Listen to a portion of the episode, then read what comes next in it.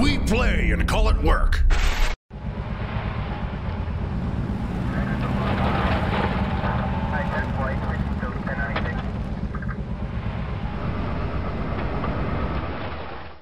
Hello there, Wargamers. The Sit and Talk is back. Today, you've got me, Luca, from Mini Wargaming, to sit here for an hour. I have to make this last an hour. That won't be hard. I could ramble forever. So if you're not interested in rambling and you want quick, short, precise answers, this is probably not the video for you. But I will try my best to not ramble too bad. Next week, it's going to be Steve. We actually swapped the order up. Steve's typically before me, and he makes people leave silly little notes for me, you know, like at Luca, Luca, Luca, dear Mister, Lord the Dice, and stuff like that, which I appreciate. I find that very funny. So I would like to do the same for Steve. So Steve is next week. What you're going to want to do, if you want to have any questions, or if you have any questions for Steve, you leave them just, I, I got nothing creative right now. You could, there's a lot of things. There's a lot of things you could do with that. You know, he just typically doesn't like his first name being Stefano uh, address. So if you want to leave anything for Lord Stefano or Stefano the Great, or just make up something funny too, like Steve, uh, nickname the mount, like you know Steve the Mountain, uh, Demarco or anything like that, and you know all that good stuff. He makes makes him greatly uncomfortable, so that'll be great fun. If you want to make someone uncomfortable, and you should in this case. Uh, what I'm going to do here is answer questions from the Vault members and from the fans that uh, were left on last week's episode of the Sit and Talk. We're not doing it live anymore. We're just kind of recording it and throwing it up on the uh, vlog channel.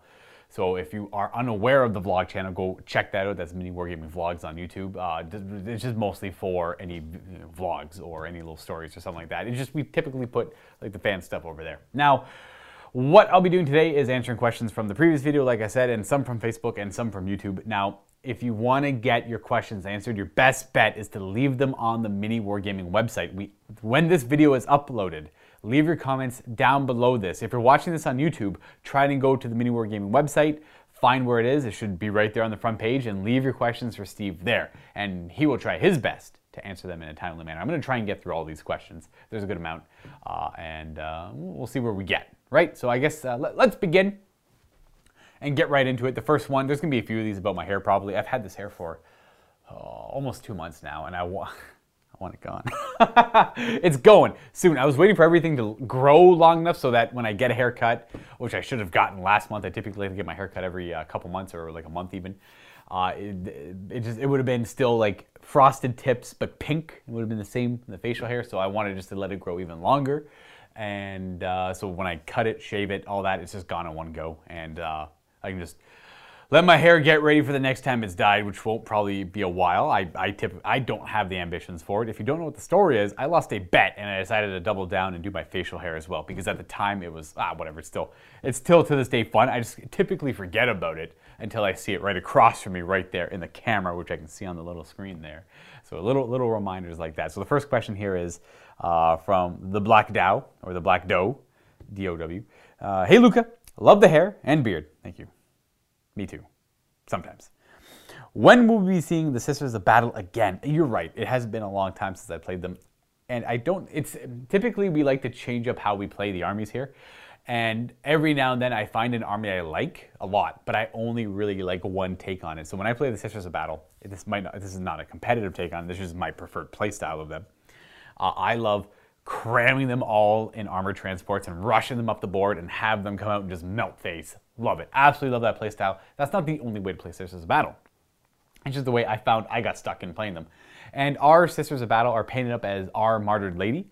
Uh, one of those, oh man, I can't remember the term they use for their, it's not a sisterhood, it is a, I'm at a loss for words here, I forget. You know, like there's, there's chapters, there's dynasties, there's legions. The Sisters of Battle have houses. It's ah man, it's been a while since I played them, so I forget. So I typically like to play our martyr lady, and I loved I loved the the super sacrificial martyr character, super killy with the blessed blade and the one warlord trait. They get to reroll wound rolls. They're strength five. They charge. It's cool. It was really a lot of fun playing them. And I'll, I will play that again. It's just I had to change it up a little bit because I was playing the same thing over and over and over again, and people, albeit people liked it, but it would get boring fast. So I wanted to stop before it got too boring. So I will go back and play it. Uh, maybe a little bit, maybe I'm, I'm trying to look for something to play before the Necron Codex comes out. So you know what, that's a good idea. Maybe I will dabble in the Sisters of Battle. Uh, so maybe in the next month, maybe in the next month when I get a chance. Uh, no promises on that one, the Black Dial, but you brought it up. A couple people have asked for it before, and so yes, I will give them a shot. We even have some new models too, technically. But uh, let's be real, I just really like playing with the old stuff. And they are on 25 mil bases now. They're supposed to be on 32 millimeter bases, so there's that issue as well. Uh, possibly piloted by you, thank you, since you were the one who played them when the new codex came out last year. Ah, it's been that long, eh? Much love, much love. Uh, thanks for all your work. Steve and you playing Warhammer Fantasy Battles is some of the most I've some of the most fun I've had watching battle reports in the past. It is some of the most fun I've had recording battle reports in the past, especially when we're of the same mindset. Sometimes when you go into the game, you're feeling a little competitive. Sometimes you're not, right? And then uh, that rarely happened with fantasy because we would never really feel competitive with fantasy. Fantasy was that kind of game. It was designed to be competitive, so it was very easy to get there. It wasn't it wasn't elusive. It wasn't like, oh, I'm going to be competitive, but they're not going to see it. No, it was like so blatantly obvious what you're trying to do when you tried to be competitive. Ah, maybe that's not true in all cases, but at least in our little play group it was. Uh, a lot of the times we, we would just impose house rules on the games too. Like it was more fun, like no dispel scrolls this game, or no hordes, nothing bigger than 20 man units, and that was hard to do in 8th edition because everything was so cheap. It was just so easy to build a horde for 25. Like try and play 2,500 points, no hordes. It's wild the amount of stuff you have on the table. You just have like six units of 20 guys. You have monsters, artillery.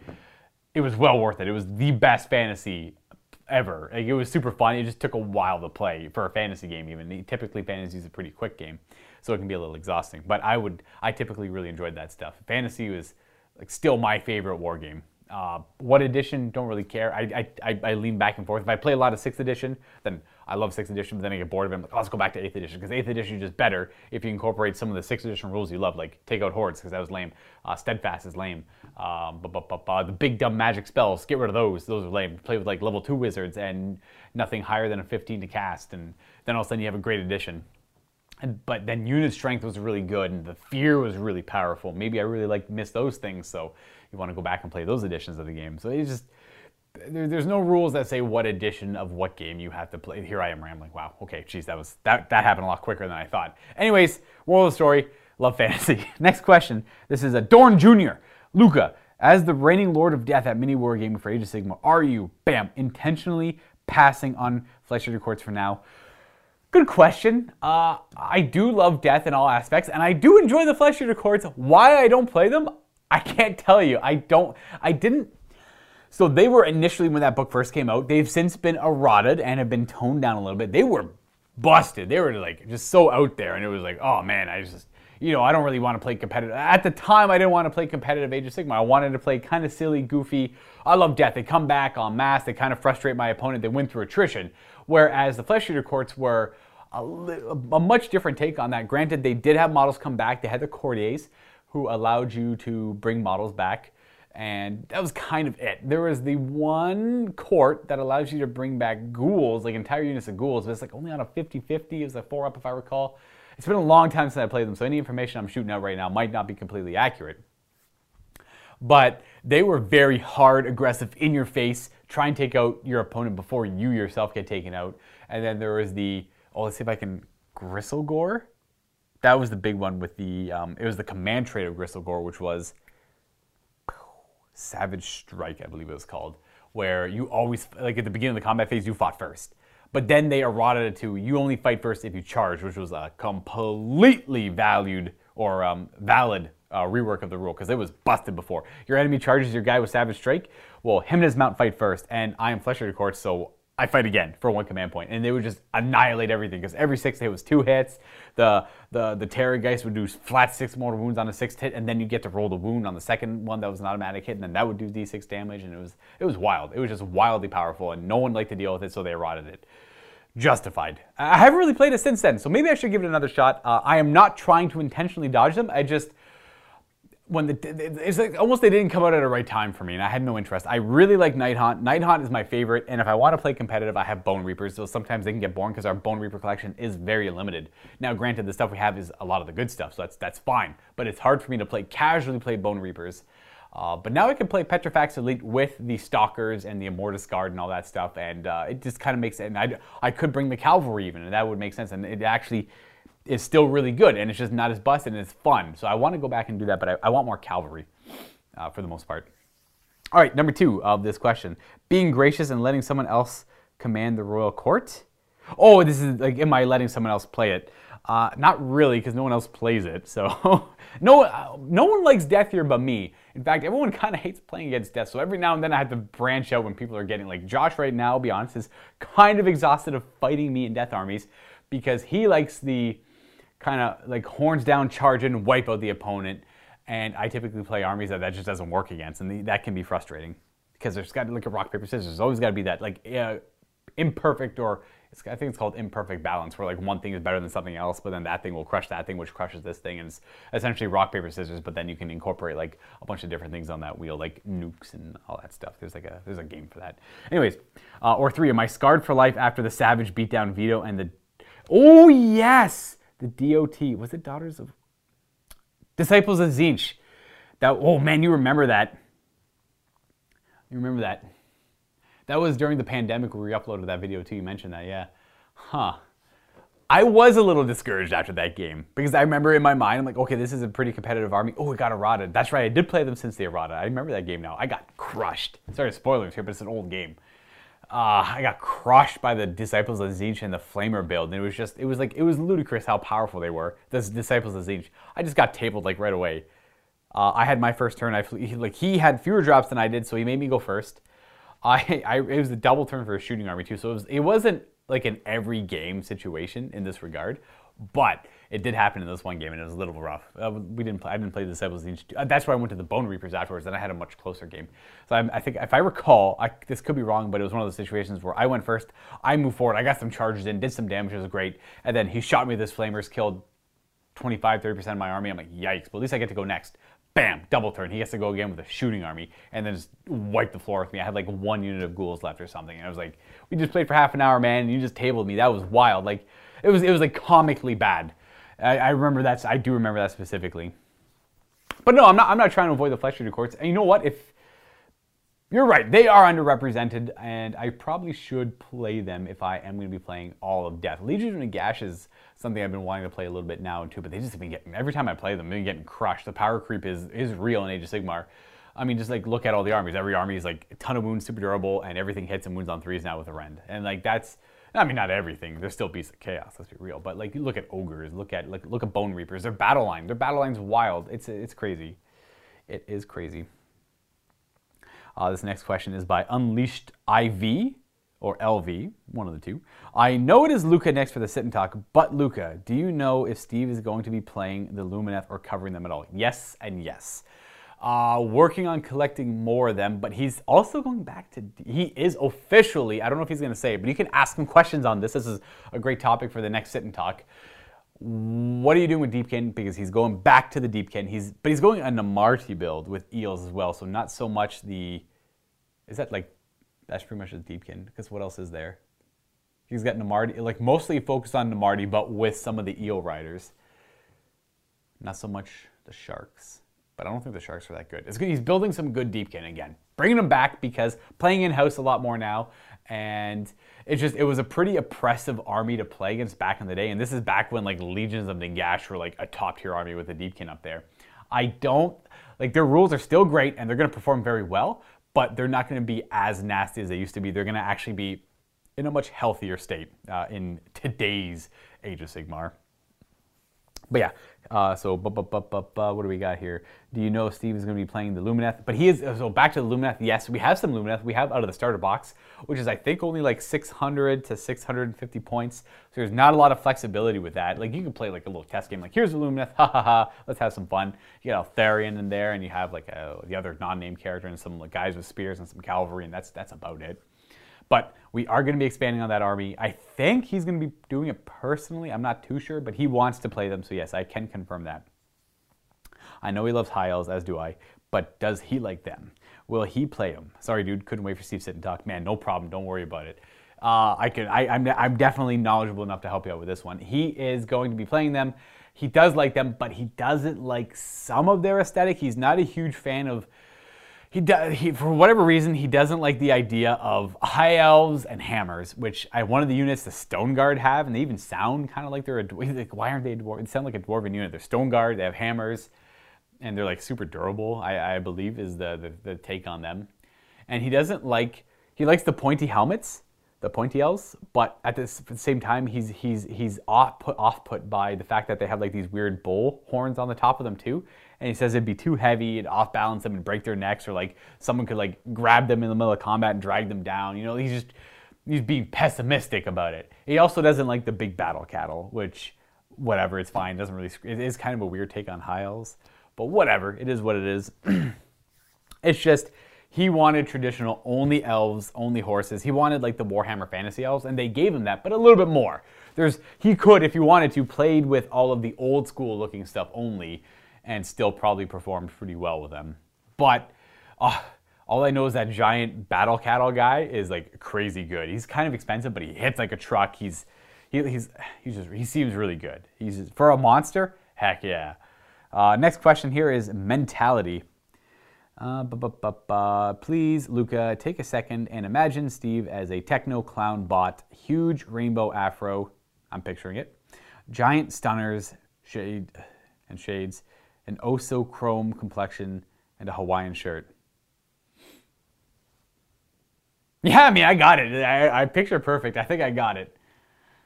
Like, is he is he like like a robot man, like painted up to look like a robot, like that chromatic paint look, and he's got an afro on the shades and yeah, whatever. He can pull that off.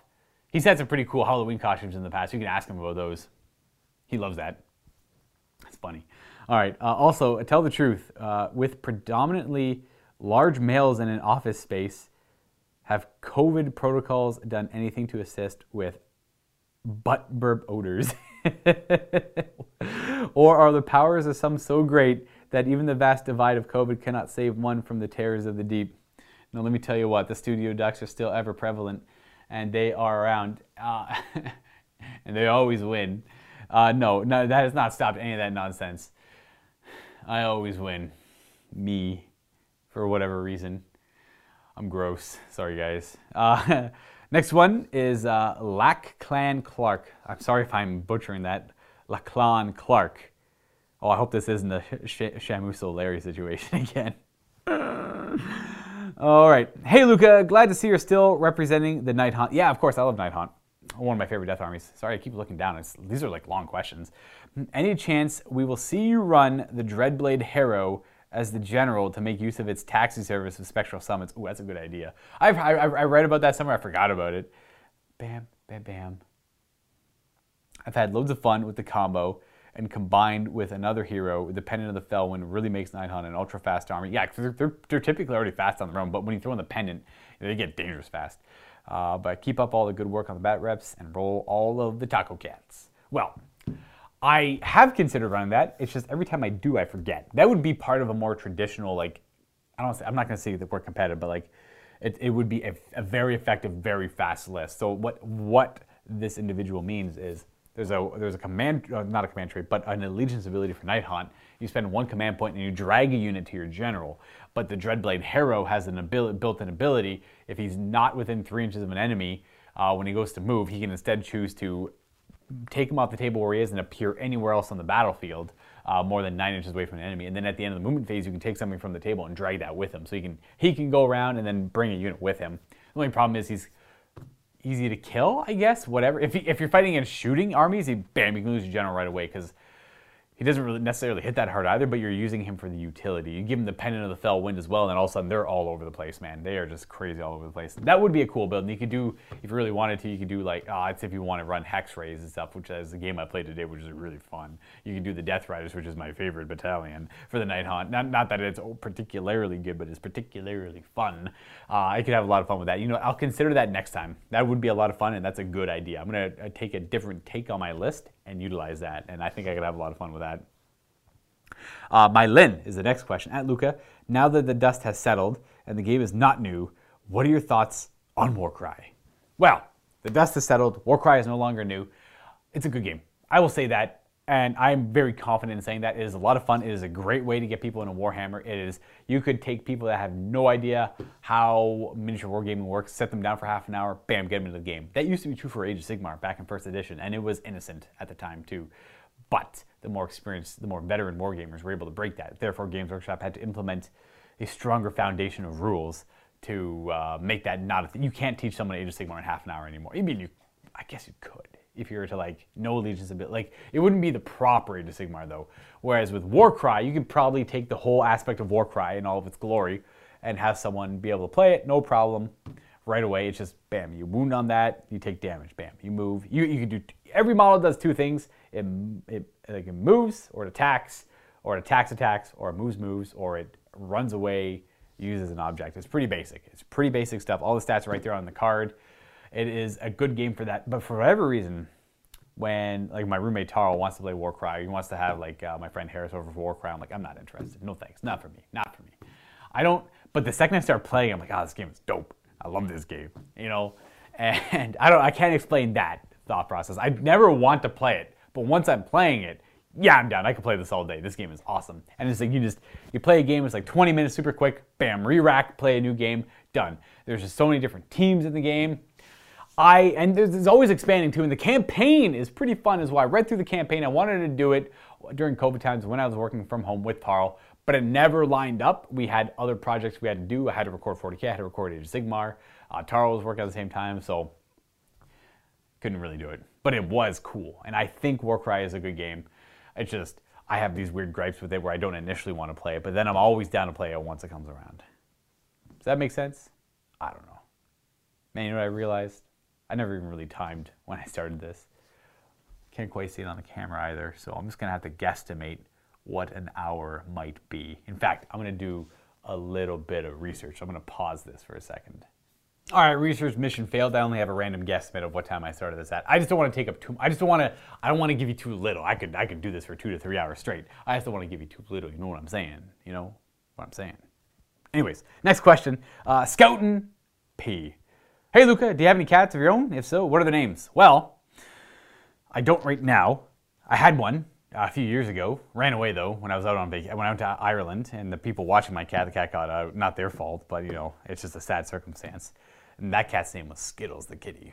Skittles, like either the candy or skittish. So Skittles, the skittish cat, even with D's instead of T's. Being Canadian, it's pronounced the same way. Skittles, Skittles. Skittles are Skittles. The skittish Skittles because we pronounce double T's or T's in general as D's. When I say, or double T's are D's and single T's are silent. So like instead of saying Toronto, I'll say Toronto. Or I'll say Ottawa instead of Ottawa, right? Wa- like, listen to me say water, right? It's not water. Water is how we typically pronounce it. If, if you're curious on accents. Um, at least that's in, that's true in Ontario. Typically, in the west of Canada, Western Canada, in the prairies, in the mountain, uh, in the mountainous ranges, BC and Alberta and all that, they typically pronounce things correctly. Correctly, sorry, slurred that one a little bit. Uh, but yeah, uh, I plan on getting a cat sometime in the future, just not right now. I don't really have the time for it.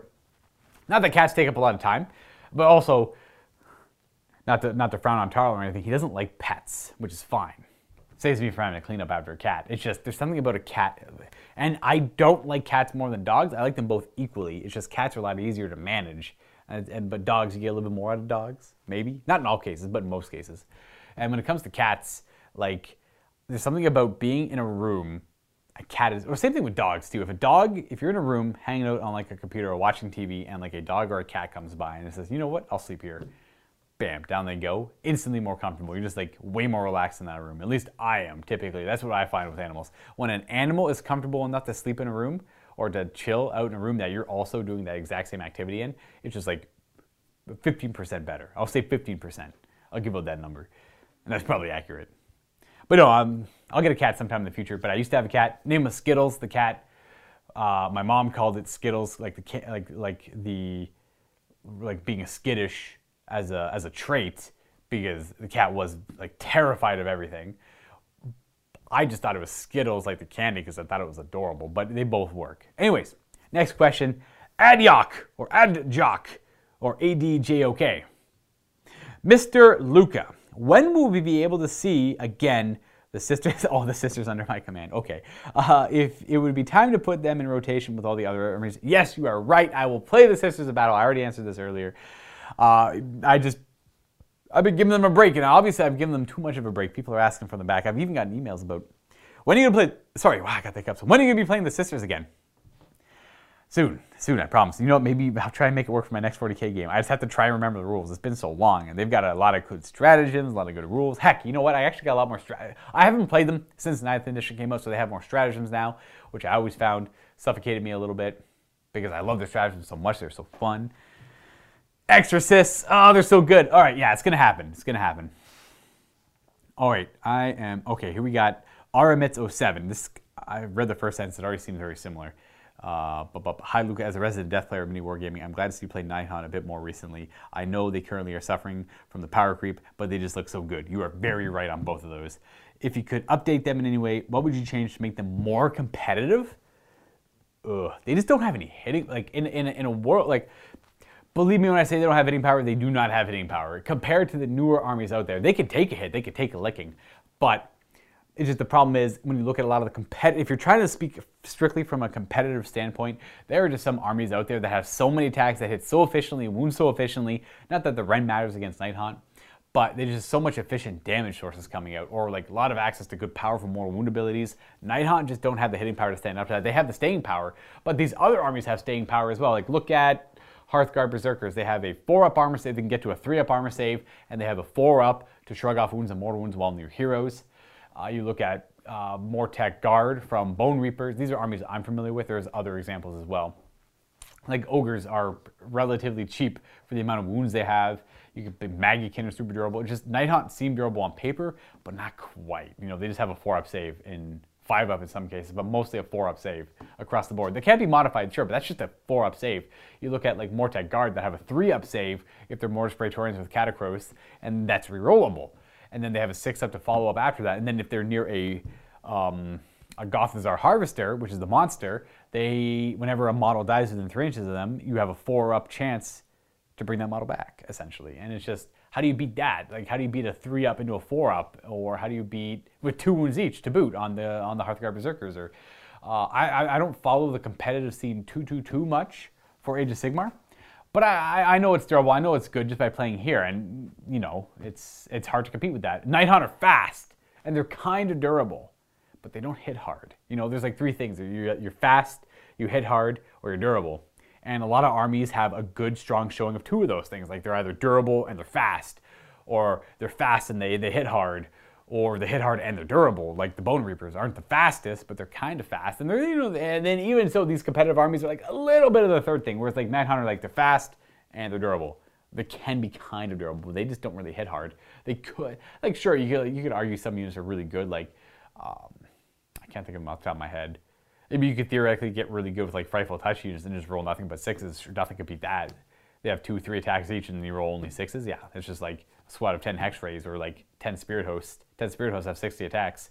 They all roll sixes. That's 60 more wounds to get off my table, right? But there's just better things. Like, I even discovered something really cool with Maggotkin. I don't know if it's actually really that great, but you put on Marauders, you give them Putrescent Vitality. Not Putrescent Vitality. Well, you do give them Putrescent Vitality. They have two wound Marauders. Uh, they have a 5 up rerollable save, which is whatever. That's nothing to cry home about. But two wound Marauders is huge. And then you give them plus one to hit. You give them the power uh, Blades of Putrefaction from the Maggotkin book and every six, every at that point, every five plus the wound is a mortal wound in addition to its normal damage, and they have Rend one on their attacks, and they pretty much they they uh, they can't the, the lowest charge and their minimum charge is an eight, no matter what when they charge. It's wild, like it's a wild unit. It's crazy, absolutely nuts. Uh, but they need more hitting power. I think Nighthaunt need more hitting power. And that's pretty much it. They already have speed in abundance, so you don't need to change that about them. They have fly everywhere. That is their biggest strength. Nighthaunt's biggest strength, speed and fly everywhere. And that is strong. That is very strong. Hard for people to deal with in a lot of cases if you're playing Nighthaunt properly. But they don't have staying power at all. They need more staying power. They don't need to hit harder, but they need to be more durable, or they need to hit a little bit harder so that they're not stuck in combat for long. Nighthaunt, for whatever reason, lose attrition battles being a death army, and that is not a good trade for Nighthaunt. Now, not now I agree, not every army needs to win attrition battles, but Nighthaunt they, they don't really do durability or offense too well at all, and they need one of those two. I would take either one. Uh, maybe like uh, it might be heresy to say it, but like bump their ethereal saves to three up. That would help a lot, or maybe make it a four up and it's just the only problem with the ethereal save is it's annoying. People look at that and they think overpowered when it's really just annoying. It's not overpowered, it's just a four up save. that ignores Rend. So people think I buy this unit, it's got Rend 2, it's so good, but it's just I'm wasting points because you're ethereal. It's annoying to be for people to play against. So people look at it and they think, oh, obnoxious, but it's it's not as good as it seems, right? It doesn't have this. It doesn't have. It's cool. It's thematic, and it's annoying, but it's not the best, right? They're, they're, they're lacking in some regards. Uh, they have okay command traits, they have okay relics. Uh, they don't really have any like legions, not that they need that. Their battalions or whatever, they're okay. It, it's just, it's an old book that came out when second edition came out, so it's kind of suffering from codex creep. It's just, that is, it's just, it is what it is, right? It's, it's still super fun to play and you can play up, you can play down. In my opinion, it's in a good spot because it kind of hovers in the middle. Will it play competitive? No. Can it play down? Yes. Can it play up? Yes, of course. I've got a couple lists that I've been very successful with with Nighthaunt. And uh, yeah, yeah, yeah, yeah. Okay, uh, I guess we'll go to the next question though. Uh, because what I would change about them is just increase their durability or increase their offense or increase both a little bit more. Maybe maybe they're designed to be in that they, they're kind of good at defense or kind of good at offense, but they're just not really compared to comparatively to other armies. Random Roy, three days ago. All right. Hey, Luca, I have two questions for you. The first one I have young children. Oh, three of them. Okay. I thought it said 7.7 and 9. I'm like, wow, that is so incredibly accurate on the one child's age, like the one exactly turned 9. No, no, 7, 7, and 9. So are they twins? Or are they just kind of, that's kind of cool. So you have three kids, 7, 7, 9, and they often want to build and paint as well. Games Workshop models are super expensive, yes. Uh, do you have any recommendations for similar slash cheaper variants that I can get to paint for them? Mm, so I get them to paint with and model with a cheaper alter. Well, pretty much any other war game out there is going to have lesser quality. They're they're they, are they are cheaper because they're lesser quality.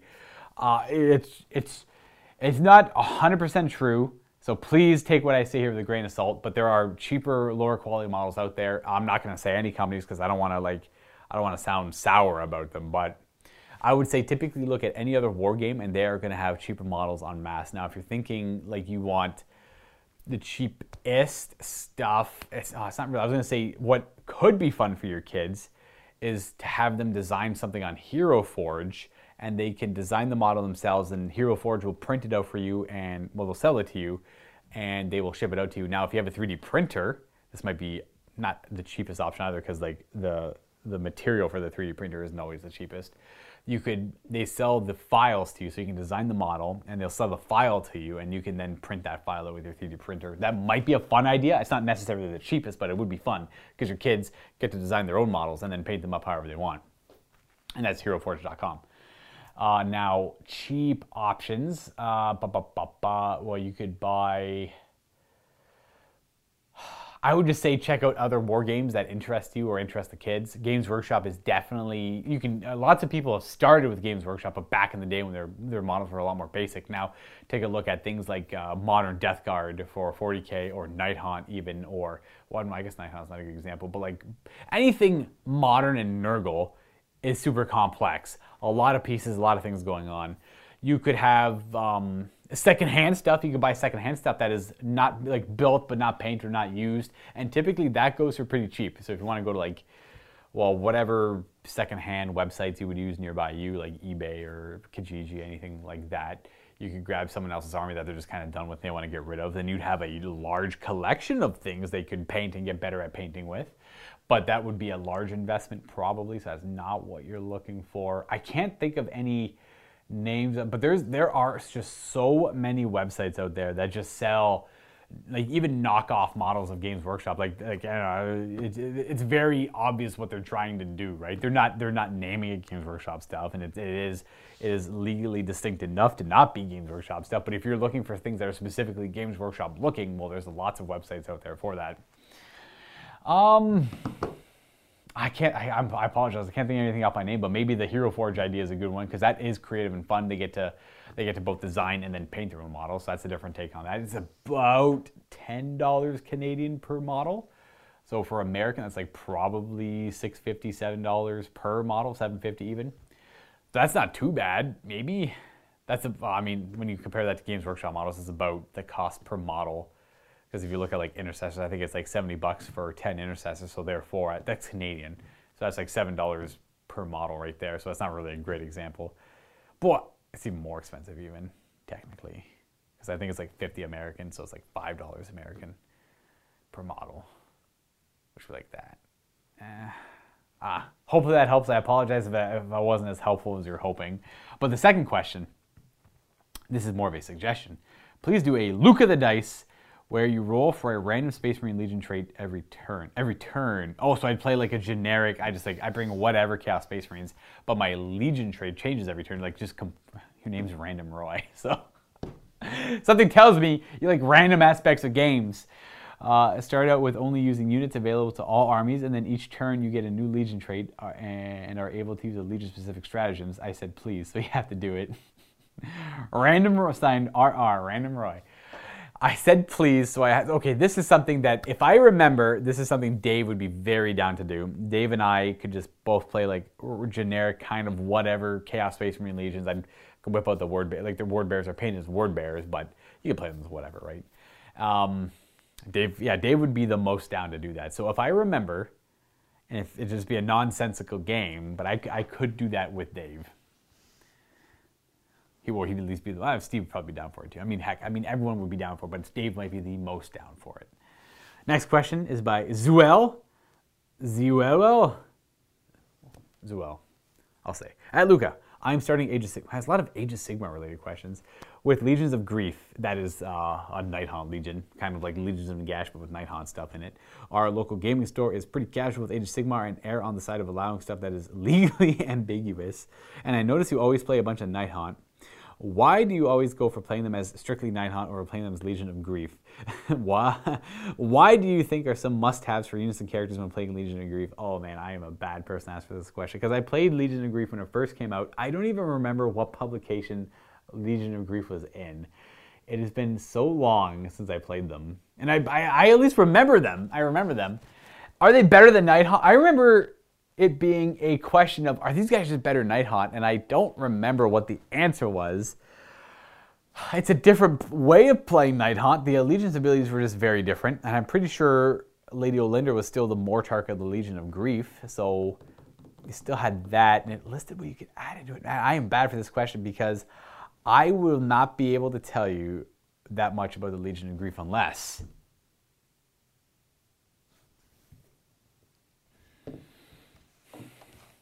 I go out and find that publication and do a little bit of quick research and familiarize myself with the Legion of Grief yet again and give you my quick on the spot opinion on them.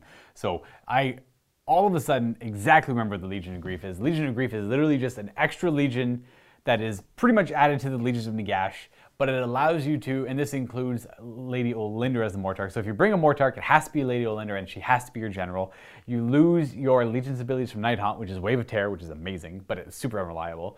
You lose the Underworld capability of Deep Striking, and you lose the Spectral Summons, where you can drag units to your general.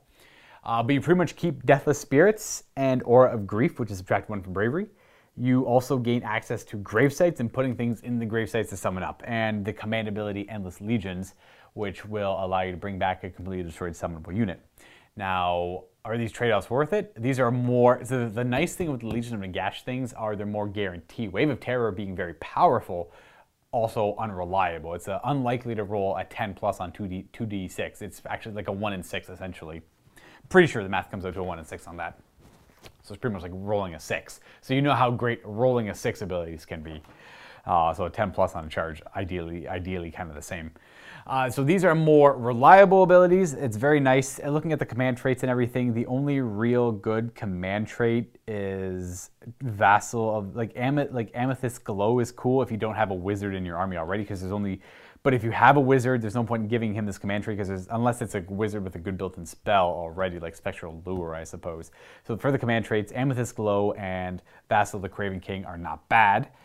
Uh, but they're whatever. None of these command traits scream, oh my gosh, at me. The, in fact, the only thing that really seemed good to me here are two of the artifacts, Gothazari Mortuary Candle, subtract one from hit rolls for missile weapons. That stacks well with Lacoste if you have a smaller general, uh, like a Knight of Shrouds or Knight of Shrouds on Steed or whatever it is you may be. So it's negative two to hit from shooting attacks keeps him pretty safe. That's okay. The Gravesand Gem is also all right. Every hero phase you can pick you can deal a mortal wound to an enemy hero within six or heal yourself for one wound. That is not a bad artifact to power, but it's like there's better ones. Like Pendant of the Fell Wind from Night Nighthaunt is outstandingly good, like real good.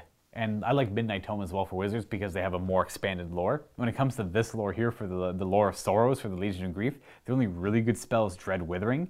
You subtract one from the, uh, you choose, an, it's easy to cast on a five. It's long range as well, 18 inches. You pick that enemy unit and they reduce their save characteristic by one. Obviously not good against Nighthaunt, but it's it pretty much gives Rend to all of your attacks or stacks Rend on your attacks. Like that is a very powerful spell. I really like Dread Withering. Whereas Wail of Doom and Shroud of Terror, they both cost on an eight and they effectively do nothing because they're both random and they might not work. And it's just I don't like stuff like that. So Dread Withering is a very good spell. Um, honestly, I just think I, I would get a lot more. So the the Allegiance ability battle traits are more reliable. You would typically get more out of them but I think you're. I, I personally am like initially. You also have more to add to your army. I I read as I was looking up some information. I did read a couple of interesting posts, people opinions on like when Legion of Nagash initially came out. It was kind of like a free people, where it was a quick hodgepodge way to throw a bunch of the models they don't quite know what to do with yet into one collective book and give and turns out they were really powerful when they initially came out. Like all of the summoning uh, endless legions was very powerful command ability very like oppressive to play against. Now it's not so bad because like 40 skeletons are just incredibly easy to kill now. You can just like go in take them out and you bring them back for a command point. Well they're just dead again right? It actually takes like next to no effort to kill that many skeletons. Uh, unfortunately that's just kind of like the direction the game's gone in now. And the uh like what was the what was the initial question? Like what would you build hero wise and all that? Oh man what do you think are some of the must-haves for unit slash characters in playing Legion of Grief? Well, they can take Deadwalkers, which are zombies. They can take Death Lords, which are the Mortarchs. They can take Death Mages, which are Necromancers. Deathrattle, which is Skeletons, or Nighthaunt. So they can't take Soulblight. I specifically really like the Vampire Lord on Zombie Dragon. I think it's an excellent model. The 3-up save, which is really nice. Ethereal really doesn't exist anymore. Thank goodness. It was an awful relic. Um, don't know. I just I'm not inspired by the lead. This is why I typically didn't play. I don't want to disappoint you, but I'm not inspired by the Legion of Grief right now. I'd think would, like I'd put a I'd for sure put a Necromancer or two in there because that they have definitely invocation that would help bring back more guys. I would do. I'd probably do uh, initial thoughts. Guardian of Souls with Spectral Lure, get bringing back. Um, Chainrasp Horde as a good battle line, and then you'd have Necromancers bringing back more Chainrasp Horde because they'd be a more durable skeleton, which is harder to get rid of. So you have a couple of Necromancers, giving them D3 guys back again, and then you can Vanhel's Dance Macabre with them. You can give them an extra attack. You'd have plus one to wound. I think that's the if if I had to do a knee jerk reaction and build a Legion of Grief list right now, it would be a couple of Necromancers, uh, with one would have Dread Withering for sure. The other one, maybe just be one Necromancer. I'm not too sure. It would have at least one Necromancer. No, I'd have it'd have a couple Necromancers, one for Dread Withering, and one for uh, Vanhel's Dance Macabre. And then I'd also have a Spirit Torment and a Guardian of Souls in there. Uh, the Guardian of Souls would give things plus one to wound. The Spirit Torment would reroll hit rolls of one, and then the Spirit Torment would just be there for Spectral Lure, mostly to bring back even more of your, um, what are they called? Chainrasp Horde, and then the grave sites would pour more into them, so you'd have a lot of staying power with your Chainrasp Horde, I think would be a good idea. But then you need something hard hitting, right? Uh, your Chainrasp Horde with plus one to wound, rerolling wound rolls of one, uh, rerolling hit rolls of one, fighting twice, and then you could give them an extra attack or plus one to hit with Knight of Shrouds nearby, which depends if you want the foot one or the mountain one. There is some potential there, but I just don't think it's got a lot of killing power if you could stack something on there that allowed them to do wounds or something on sixes to wound, that'd be great. I think that's typically the direction I would end up going in. Oh, this is where it included mercenaries. That's why I forgot about that. Uh, yeah, I just I think that's my initial knee-jerk reaction. Then I would just build on that with whatever. I'd probably play with Lady Olynder because she's actually pretty good. Actually, I might use her. No, I'd use her and a Guardian of Souls. The only problem is Lady Olynder wouldn't have access to the Nighthaunt lore which is a lot better than the Lore of Sorrows because they have like Shade Mist and uh, Soul Cage and all really good spells like that. Uh, so it's, it's, it's a tough call, but if you really want to go with Legion of Grief, I definitely include a Necro. Like if, I I typically play a. Uh, I wouldn't use skeletons, but I would use Graveguard because I think they have a lot of potential hitting power, mm, even though they're very easy to kill. And I would do. Uh, I'd pretty much typically play a Nighthaunt list with some Graveguard and maybe probably not even skeletons. I have see no reason to bring skeletons in there when you have access to a much more flexible. I mean, I guess you bring Trainer Support in any Legion technically because they got FAQ'd that way. Oh, but like the only difference is you could add like Bladegeist Revenants and Grimghast Reapers and all of that stuff, and you could. I mean, Grimghast Reapers can go in Legion of Nagash anyways. It's it's tough. It's just weird. It's just like the Legion of Grief. I, I'm not sold on it. I don't know why. But like the the only thing I really like with uh, the Legion of Grief is that it can it, it can include more Nighthaunt stuff, but the real good Nighthaunt stuff you can already kind of put into a Legion of Nagash army, at least in my opinion. But this spell Dread Withering is really good, so I don't know. I'm sorry I'm not much more help than that, but that's my initial. And like, is it going to stick around? I wouldn't be surprised to see if they reprint a Legion of Nagash book to have Legion of Grief in there, or like they'll lump it in with the Nighthaunt book. I'd expect better, cooler things for Death coming. Like, look at Bone Reapers, very cool Death Army. Flesh Eater Court's kind of the same way. So give them more time, and they'll make the other Death armies kind of in that regard as well. Uh, this next one is also from Mylin. I feel like I just answered a question from. I did. Warcry. This is the Warcry game. All right, Mylin. Let's get another one in. I'm actually kind of running out of time. I still have 8 million. Okay, I'm going to try and go through these quickly, I guess. Jeez, guys, I'm sorry. I, I, put a lot of time into that question there. All right, if you were to assign a special rule for Warhammer Fantasy to each content producer to represent them, what would you pick for each? At the end of the question, I left my thoughts, but would be curious on yours before you read mine. Okay. Um, bah, bah, bah, bah. So special rules. I would go. Steve would be stubborn. Josh would be stubborn. Um, Dave would be stubborn. Uh, Cullen would be content producer. I'll, I'll lump Cullen into this one. I'm trying to remember all the fantasy rules now. Hate Cullen would be hatred of bad dice, um, uh, or Steve could be like I'm frenzy for sure. Like without a doubt, frenzy. When it comes to wargaming, heck yeah. Like I just want to go forward. Uh, uh, I think Matt would like to be lore master, maybe, just because he's so broad, like like a broad spectrum of like knowledge in general of like all the random different armies. It's it's that's a tough one. I like I like the stubborns on everyone else. That's a good fit. Let's see what you got here. All right. Uh, I'm hatred Castellan robots. Oh yeah, you know what? 100% that too. Like, uh, but Steve more so. Steve hates him more than I do. But I'm I, I typically voice it on camera more. Steve is a large target. I got him. Josh is stubborn. Heck yeah. Dave, one bat short of a yep. That one bat. So that's uh, one bat short of a belf- belfry. Belfry. I never know how to pronounce that. But that is the rule Konrad von Carstein has because he's nuts. Dave is very nuts. Now I'll spoil it. He's a little more tame when he's off camera but he can be stubborn too. And then Matt Lore Master, nice. That's the one I killed. I got that one right. All right, next question. Oh, why does this one gotta be so long? Griff Gang. I got a couple questions to throw at you, but first I want to say that I am so happy I became a Vault member after all these awesome watching the content on the channel. Of course, I mean, it's got me too, right? That's what they, they, they got me with that. Started watching years ago when I was getting into middle school, back when Dan was your player. I, I specifically watched at the time like only Dan because I thought I loved Dan. I thought Dan was awesome. And now that I have the chance, I'm glad I can give back to the team. Awesome, appreciate it. With that said, my question time I got 10 Lychguard with shields, a Catacomb Command Barge, and a Doomsday Ark, and 20 more Warriors after getting the Indominus box. I was wondering what you would recommend getting to flesh out the army further in the year after the new releases in October. Well, I mean, anything I say is probably going to be invalidated come October, but two Doomsday Arks are awesome. I personally love them. Absolutely need Royal Wardens, one or two in there. Um, and then the rest, man, it's up to you. Like, whatever troops you prefer, they're all crap right now. I'll be honest. Like, Immortals, Warriors, they're all crap. Um, like, disagree with me all you want. They have no staying power. It is so easy to beat Necrons on an objective game. You just kill the scare, you kill anything fast off, and then you kill the troops because they are not hard to kill. It is so easy to wipe out a squad of 20 Immortals, or sorry, 20 Necron Warriors or um, 10 Immortals.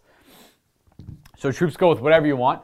I am personally thinking Immortals are going to be showing a lot of strength, but at the same time, Necron Warriors are going to have so much reanimation capability. So I'm hard pressed between the two of them, but I think Immortals are going to be better because if whatever call from the spoilies, it looks like not official spoilies, but like kind of, it looked like two wounds and a toughness five. Was it two wounds or was it just toughness five? Heck, just toughness five alone. I know I remember it was toughness five, but toughness five alone, outstandingly good upgrade on them. They definitely needed that for sure. Um, I would say Doomsday Arks and I would say Royal Wardens. Troops don't care. You can go you go wrong with either one, but you kind of need them. because you want command points, right? And typically everyone wants troops. I was wondering what you would recommend getting to flesh out the army. I am not much into the older resin models or the old destroyers. Uh, destroyers are pretty good as long as you have a Royal Warden. And with COVID, I am playing against Space Marines and Tau at home as well. Ba-ba-ba-ba-bum. It's a tough one. Space Marines. Well, I mean, inherently, Necrons have always been kind of good against Space Marines, even nowadays. As long as the Necrons don't get dummied right away. Necrons, like Destroyers and Tomb Blades, and like all the strength, like it's like a lot of Strength 5 high AP capability, which is great against Space Marines because they're typically Strength 4, right? And then giving them high AP. It's just like the, it's like the perfect efficiency for like strength to AP to point ratio in a way. Um, going to be selling off my orcs that I started. This is another part that I started collecting years ago. I know the paint jobs are not absolute worst, but they are not good by most standards. I won't go into details about the force, but would you recommend selling the whole lot in one sale, or from your experience of selling unit by unit going to be better? Ah. Uh, for selling models, and uh, that's all up to you. Do you want fast cash right now to sell the whole lot for dirt cheap? Get, get rid of it. Oh. Um, typically, it all depends on. It's just like almost like pure random luck. I've had, I've, I mean, personally, I've had luck selling entire armies, just because we won't. if, if we buy and build and paint an army, we're not going to piecemeal it unless we want to sell individual models. Like we're like when the new stuff comes out, we're probably to be selling a Void Dragon when it comes out, or like um, or uh, the Silent King, right? We'll, we'll sell those individual off because people will probably want those and not an entire Necron army. They probably already have a Necron army, but we might sell a whole Necron army too. I would say try sell it in one lump go, and if you don't care if it's a little bit cheaper than what you bought it for, then it'll probably go for pretty easy. There's always people out there looking to get a deal. Uh, but, you'll, but you'll get more money if you sell it individually, but that takes a lot longer, and then it'll be harder progressively over time as you have less of a stock to sell, right? Like if you have one truck left to sell, who's gonna, no one's to probably want to buy one truck, right? Uh, and then for what I then for Necrons, I definitely recommend two Doomsday Arks, 1,000%. I have a, uh, then you could have an overlord with them, giving them both plus one to hit, and then that can be pretty devastating at least until October. But by the time you like watch this video, or by the time you actually get your hands on that stuff, I'd say October is gonna be around the corner. So why don't you just recommend? I recommend waiting until the codex comes out. I'm gonna do a review of it after I get my hands on it, and I'll be able to give you a little more insight then. We have another question. Uh, Brandon Montgomery, hey, you guys are awesome and thanks so much. What are your preferred toppings on your pizza? I personally I, I can go for a meat lover, sure, that's fine. That's the typical go-to in the, my group of friends. I personally love like goat cheese or extra cheese or and like sauce, like hot sausage on there, uh, pepperoni, bacon slices. I love green olives too. Pretty much any combination of that, just like extra cheese and olives and meat, salt, cheese, and meat. Can't go wrong there. It's my favorite. Uh, McDonald's. Hey Luca, greetings from the magnificent Mitten, Michigan. Is Michigan called the Magnificent? I didn't know that. I have a couple of questions for you. Take your pick on one or both, if any, for your sit and talk video. First, how do you think the Necrons will far, fare once the Codex drops? I am hopeful they will be much better than they are right now. They kind of dropped the ball on them for 8th edition. They're kind of, well, that's not true. Just the nature of the edition and the killing potential kind of made reanimation protocols bleh. Now, if you're if you're fighting against lists that don't have a lot of killing power for whatever reason, you're going to be great. You're going to do great you're never to lose anything. But most lists are just to beat you down senseless, and it's just real sad to experience. I'm thinking, I'm very hopeful, especially with the toughness increases it looks like on the Immortals. The biggest weakness right now is how non-durable are, or I should say non-existent are, non-existent our troops are. Every time I play them, I always lose all my troops right away.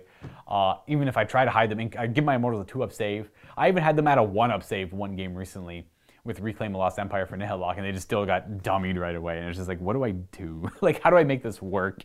And it's just, it's just so hard. You pretty much have to just hide them out of line of sight and not shoot with them, and hopefully they just stay on objectives long enough. But then why are you paying points for all these big? You're better off just buying five band squads of immortals and just hiding them behind line of sight on objectives, and then that way you pay your troop tax. And you're not paying too much for troops.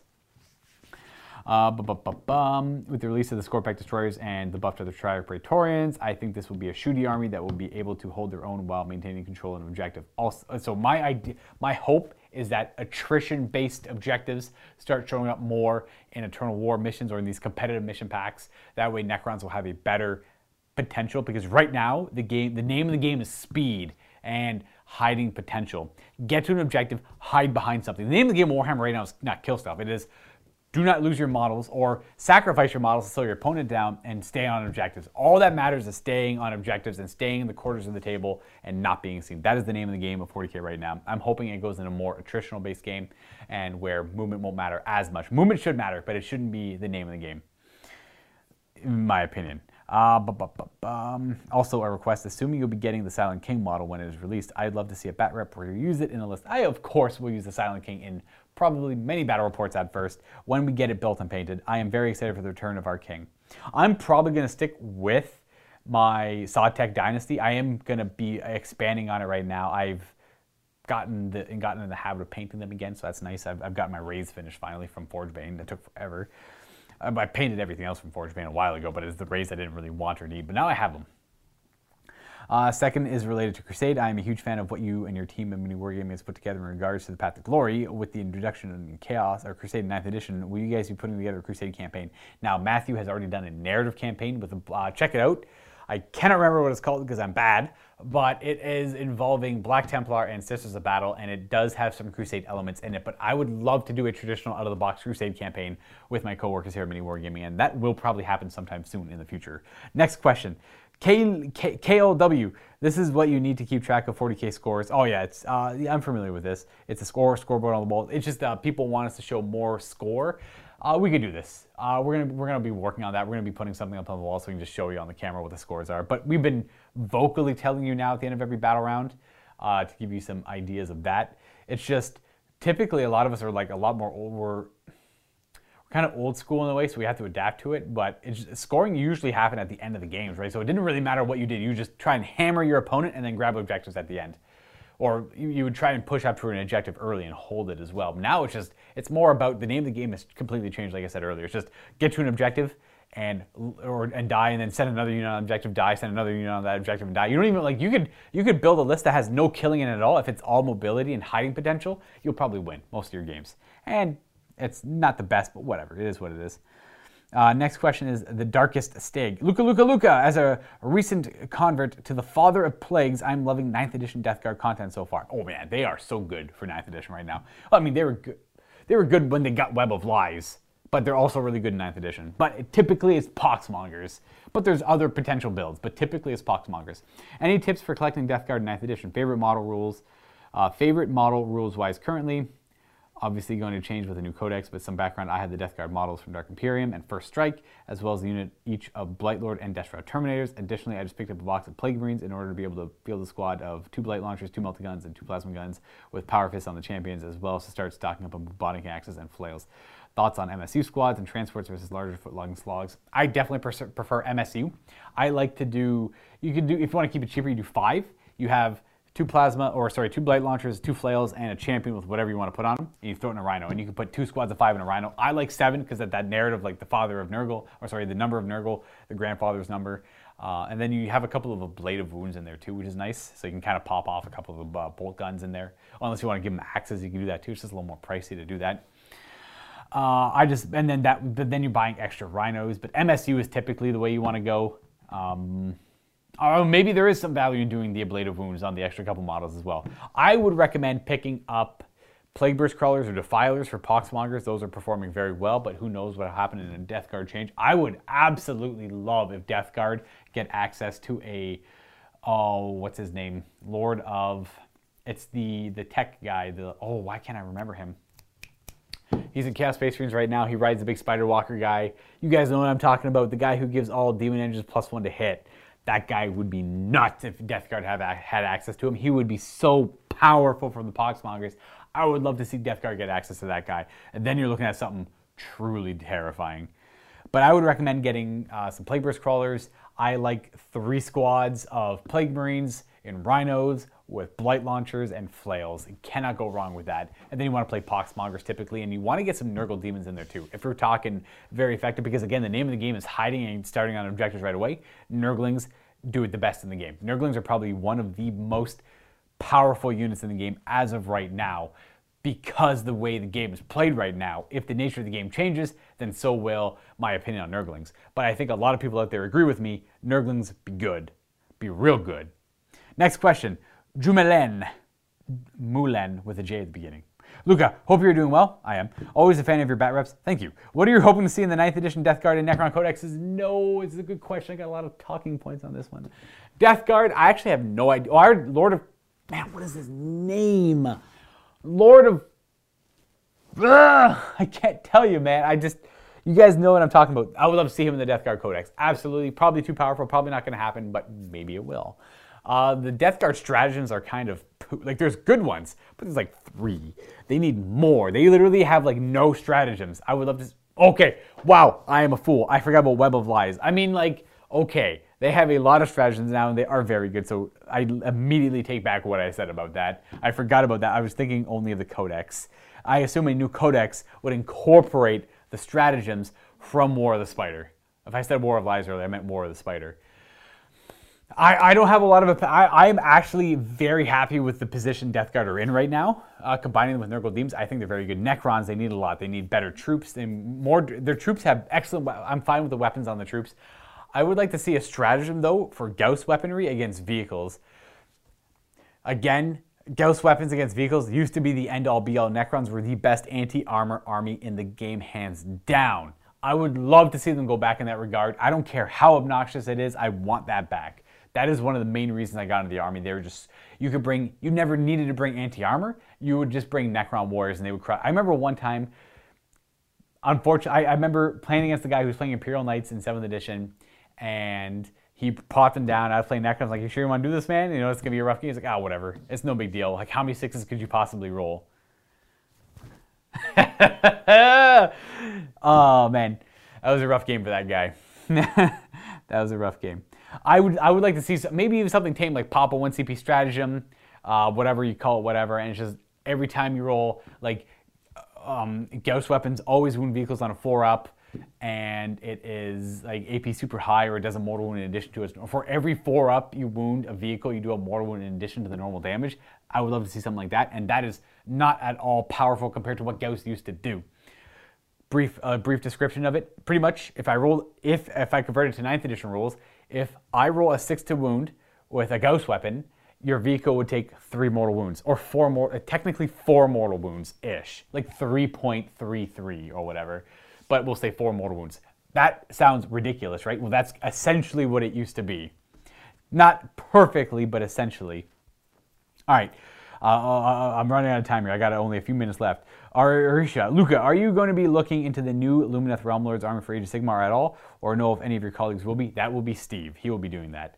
Dr. Vulcan, my not in the house gaming has vanished. Kaput. However, on the plus side, I have done more gaming with my wife slash kids, which is fantastic. Wonderful. That is good news.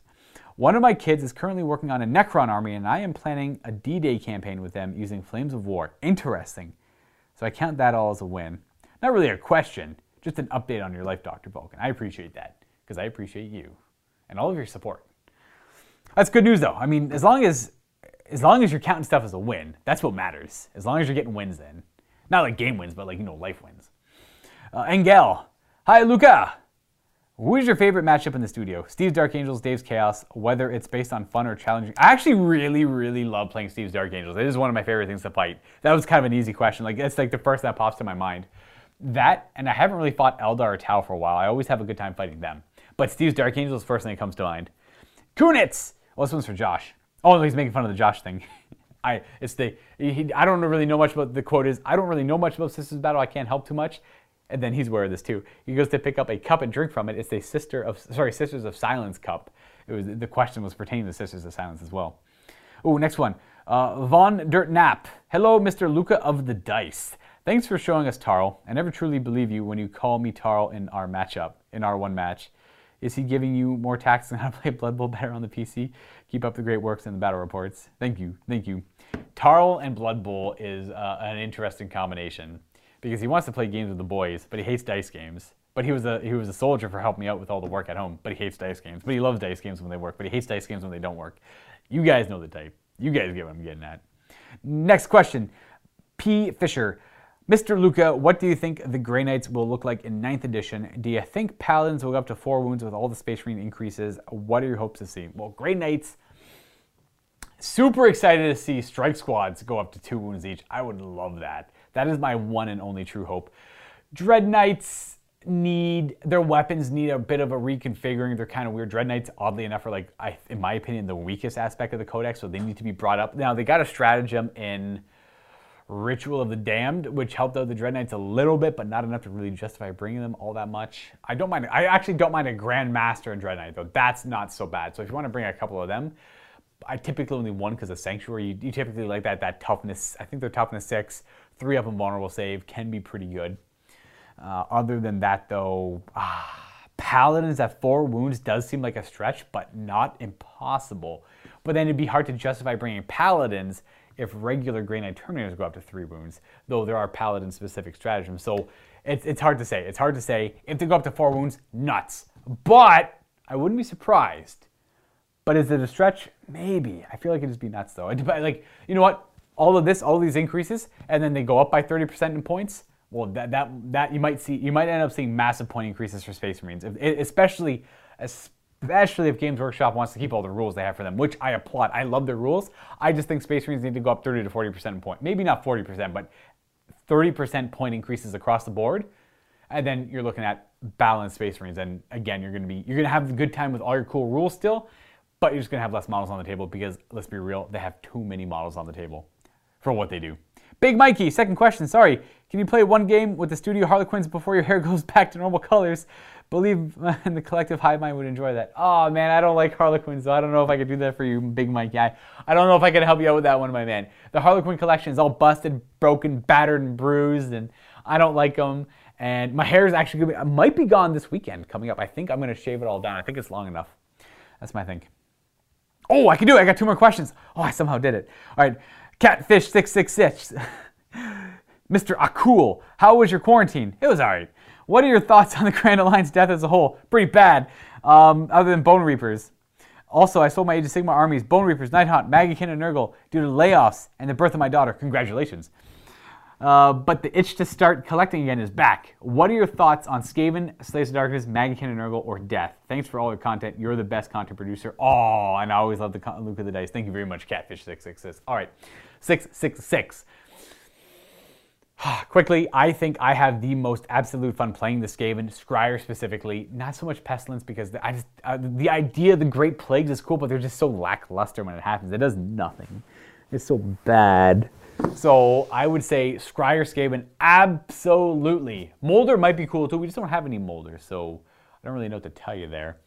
As for Maggotkin and Nurgle, I have found a super cool, fun build that I'm having a blast with that involves a lot of the new Slaves of Darkness models uh, oddly enough, uh, Marauder specifically. But it also involves the Glottkin, so I don't like bringing name cards all the time, but the Glottkin makes them real cool. But you don't need the Glottkin to make it work, but you could just have more Marauders, and that could be kind of fun. Anyways, I've been having a lot of fun with Marauders and Maggotkin and Nurgle, oddly enough. And, um, Death, Death. Bone Reapers, always a good time, always good. You can play them down, you can play them up now, and they are in a very healthy spot. I think Bone Reapers are very healthy. If you want to be a jerk with them, you can be a jerk with them, but you know, keep in mind the mentality of your friends at the time. Or if you don't play with friends, you just play with people you don't like, by all means do whatever you want. Other Death armies are suffering. Flesh Eater Courts aren't bad but the other ones are definitely suffering. So you're gonna have to wait for updates on them. I would say if you're interested. I still want a, vamp- a, a traditional Soulblight army with cool elite, heavily armored vampires on foot, like double hand weapons or like halberds or whatever. Like Matt, you've ever played Total Warhammer? Think Depth Guard. Yes, yes. That is what I am looking forward to most. And I'm almost certain Games Workshop's to do something like that because they'd be ridiculous not to. Anyways, I would. Uh, uh, those are my thoughts. Slaves of Darkness, not I don't like them on their own, but when you include them into Blades of Khorne or Maggotkin and Nurgle, Disciples of Tzeentch, you have some interesting potential there. Now, with the Slaves of Darkness, they can be pretty good too, but I like to throw them into the specific gods of chaos. And last question, Big Mikey, the third question, Luca, did you ever get your 30k Space Wolves army painted or back from the commission painter? Uh, so I had to deal with this commission painter where it was kind of he was kind of swamped, but I really wanted I liked his work and I really wanted him to work on them. He's like, listen, man, I'll take them, but you have to understand I got a lot of other projects, so I'll work on them when I got the time to, right? And it's like 100% no problem. You do you, man. I'm not in a big rush to get them back. It has been a while, and they're mostly done actually. He's got all the dreadnoughts done. He's got the Death Deathsworn done. Uh, he's just currently working on the characters, the Terminators, and the Gray Slayers, and then they're done. I would love to. I would love to. Like um, once I get the back, I'll be playing a lot of. I'll be forcing a lot of 30k with Josh and all that good stuff. And that, folks. Ah, I did it. That's all my questions done. Now, next in line is Steve. So again, make sure you leave questions for him on this video. Preferably not on YouTube. He might not catch those ones. Those comments are supposed to be disabled, but I don't know if they will be. Uh, but if you go to the Mini Wargaming website, where the video is also um, linked to, that's where you can leave the questions. That's where he's mostly going to see them. Hopefully, you guys enjoyed the sit and talk. I've taken up enough of your time. I've taken up a lot of my time, actually. I got other work I got to do, and I've been, I was bad. I went for like an hour and a half, probably. And I will see you guys next time, next sit and talk, or in the next battle report. Stay tuned. Probably a Game of Sisters, of battle coming up, because I have been inspired by your requests and all that good stuff. And I'm super pumped for the deck rounds to come out. Obviously, I'm sure you all are too. See you guys next time. Happy wargaming.